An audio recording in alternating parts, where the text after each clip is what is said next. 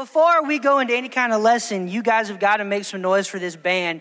I mean, they get here so early. They're so committed to, you know, getting here early and putting on um, practice for you guys. So, can you guys please make some noise for the band? Thank you for all of them. You, we, we love you guys, and we're glad that you're here. I also got two other people I have to recognize tonight that have decided to join us. And I got to tell you, these two people have probably been my biggest inspiration and motivation probably over the last year. And, you know, like whenever I have a question about scripture or anything like that, I go to these people. I don't even go to my dad, who is a pastor. I go to them first, and they just light me up with facts about God. And so they're in the back of the room, and I don't know if we can get some light on them, but can y'all make some noise for Dr. and Pastor Glenn Griffin and Dr. Shirley Griffin? They're back there. Oh man, they're they're the wisest people I know. I love you guys. I'm so appreciative of you. Um, and so, real quickly, before we dive into my lesson, I kind of want to play a little catch up for you guys. Um, for those of you who might not have been here or maybe missed a week. And so, two weeks ago, Caleb started us off in this He Is series. And we've been talking about the characteristics of Jesus. And so, Caleb started us off week one talking about how if we follow him, we truly find life. And he did a phenomenal job. And then that carried over to last week when Big Cutie Ben over there killed it. And he talked about how God was and is our provider. He provides for us in times of need. And so tonight we're going to switch gears a little bit. And uh, I got to be honest, I think that my topic for tonight might be one that isn't really talked a lot about. Um, if I was to ask everybody in here who Jesus is, I don't think anybody would say what the topic is for tonight. And so the topic for tonight is the subject of Jesus is our gate. And so in um, I want to start off uh, my time with you guys by talking about a movie that came out a couple years ago. And so in 2001, there was a movie that came out called Troy. And it was actually based on the Greek myth about the Trojan War, which, if you guys have heard anything about it in school, which I think most of you probably have, and if you haven't, it's awesome. Um, but it's like this huge war that goes down, and it's between two groups of people. And so we have the group of Sparta, and we have the city of Troy. And so there's uh, really like two things you need to know about these these two sets of people is that Sparta had the people. If you were to look at numbers by warrior numbers, they're much bigger. They're easily going to win. But there's one thing that Troy had that the Spartans didn't, and that was they had walls. They had a huge wall. And so I was trying to like figure out like an illustration like I could bring up here for you guys, but literally the only way I could think about like explaining it was just through words. I couldn't come up with an illustration because I'm not that bright. And so, um, literally, I looked it up on Google because Google is so reliable. And I found out that the walls were 15 foot thick, thick at the base of the brick. So, if you can imagine a 15 foot thick base of a brick, then uh, it's really thick. Like you wouldn't want to mess with that. And then they rose up to more than 50 feet tall. And along with that, they had towers for people to watch to see if somebody was coming to um, invade them. So they had land, they had walls. And so because of that, they were always being attacked. And I got to tell you, I could preach on that um, for the fact that if you have something valuable, you better be ready for people to come attack you. But I'm not going to talk about that tonight. So if you have your Bibles, go to Matthew 7. We're going to start in verse 13, and it says, You can enter God's kingdom only through the narrow gate. The highway to hell is broad, and the gate is wide for the many who choose that way. But the gateway to life is very narrow, and the road is difficult, and only a few ever find it. And so, my goal for tonight is to take this passage of scripture and show you three things about the gate.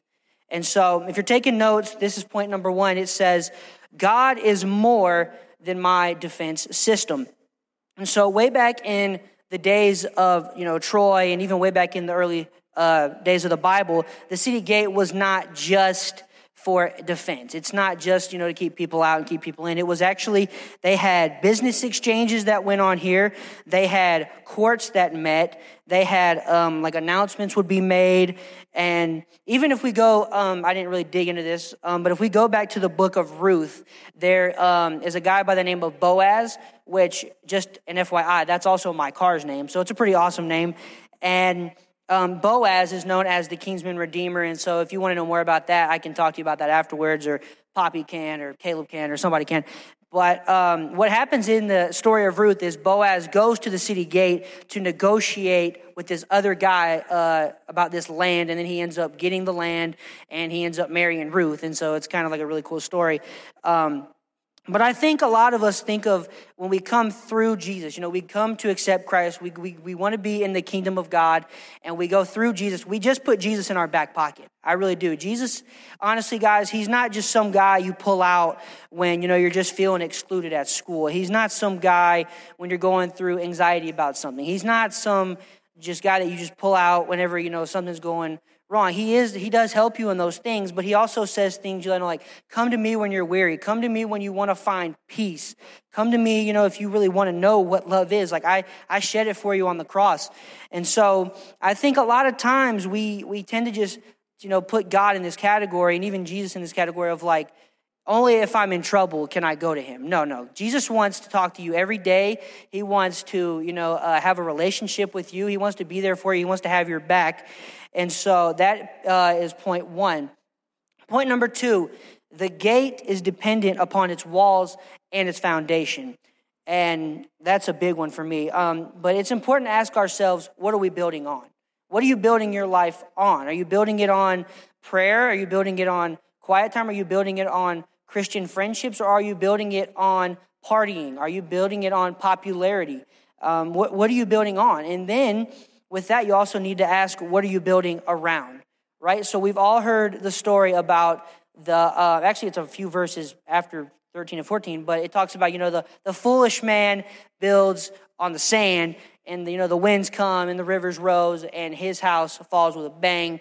But then you got the wise man who builds on the rock, and the winds come and the rivers roar, and his house withstands the storm. And so, um, you got to ask yourself, what are you building on and what are you building around?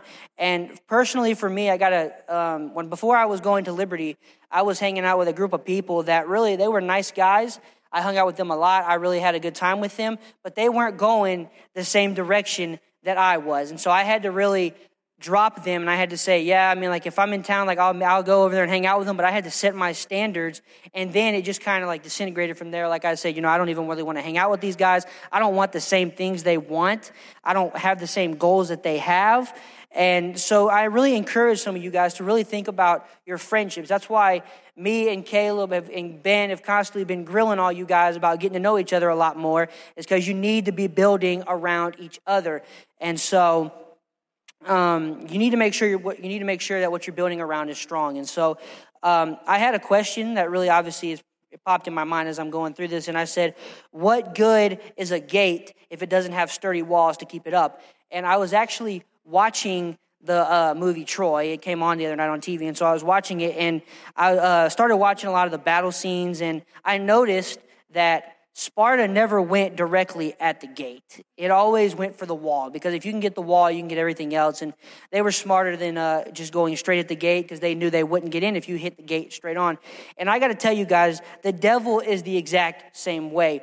He knows that if if he can't hit you directly, if he can't just come at you and tell you, you know about your past, and he's going to go through your friends, he's going to go through other influences. He he will find a way to try to get you out of you know, the gate. He'll try to get you outside of God. He'll try to get you to think uh, ungodly thoughts and, and then um, all sorts of stuff like that. And so you need to make sure that what you're building on is firm and what you're building around is firm as well.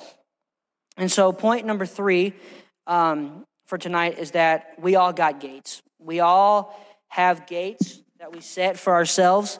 Um, and the reason that Troy back in the movie seemed unstoppable was because that there was one way in and there's one way out. The gate kept people in, it kept people out.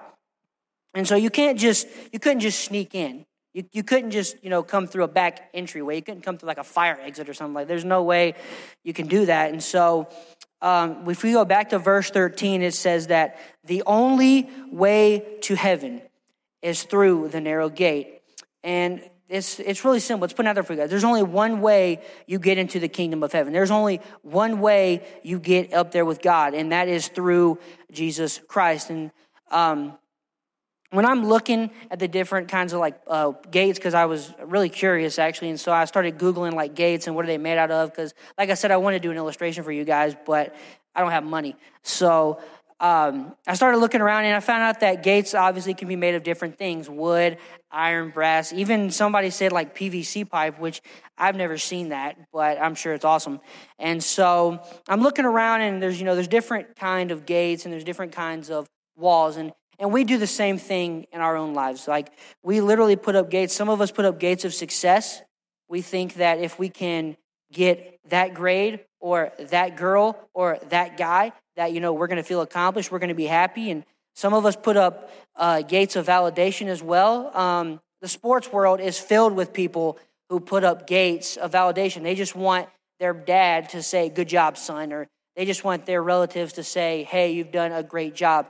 And we all set up gates. I mean, literally, some of us even set up gates of failure. I was thinking about this, and some of us set up gates of failure. We think to ourselves, well, if I don't achieve this, then they won't expect much out of me. And that's a big one for me. Um, and so we, I want you to understand that, you know, when, when Jesus was up on that cross for you guys, it, it might have looked like he was defeated. It, it might have looked like Satan had him. It might have looked like hell was about to start throwing a party. But really, I want you guys to see that when Jesus was up on that cross, he was really the gateway for me and you. And so, me and Caleb were actually talking about this the other day. We were going through my lesson, and uh, Caleb has like these huge like commentaries or something. And so we started looking through them. And uh, one of the books gave an example of uh, like a Y, like a Y, not not the word, the letter, a Y. And so me and Caleb were kind of digging into this, and um, the Y represents the two choices. You can, once you come through Jesus Christ, you can either go the broad path or the narrow path. And there's two roads that have two destinations with two eternities. And honestly, like one leads to destruction, which when me and Caleb looked at the, we read the commentary and we looked at destruction, it was very shocking. And like literally, it was very graphic too. Like we both were like, oh, that doesn't sound too fun, you know, destruction. And and so it was it was very eye opening for me. And so I wanted to just uh, end tonight. Um, I want Brandon to come on up. I want him to just kind of um, strum some music for you guys. But I really want to just close this time tonight with some prayer because I feel like me, maybe other people in here, maybe you guys are on the broad path tonight. And, you know, maybe you guys are like, hey, I, I need to get off this path. I need to get on this narrow path. And um, God does say in the Bible it says the narrow path is difficult. It's going to be difficult, guys. Like you're going to be attacked when you come through Jesus and become a believer. Um, and so I just wanted to close tonight with some prayer. I want you guys to, you know, really dig deep and really evaluate your lives. I don't want you to like be, you know, praying like for my grandmother's in the hospital. I mean, yeah, you can do that if you want, but I want you to really evaluate yourself. Think about what you're doing with your life. What are you building your life on? What, what, do you, what gates are you putting up? Um, and so Brandon's just going to strum on the guitar for a little bit, and we will um, eventually we'll go into a song. But I just want to spend a couple of minutes just with you guys in prayer, um, and then Brandon will take over for me from here. But I'll pray, and then you guys can go into your moments of prayer, and um, we'll go from there. Uh, dear Heavenly Father, I thank you for this day. I thank you for these kids. I thank you for the breath that you're giving us all right now, Lord.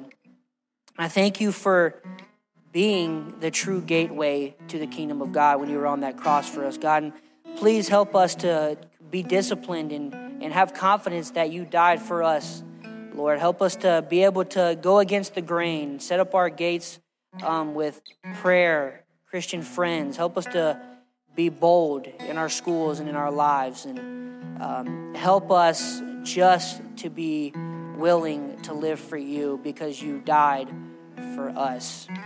And I ask all these things in your most holy and precious name. Amen.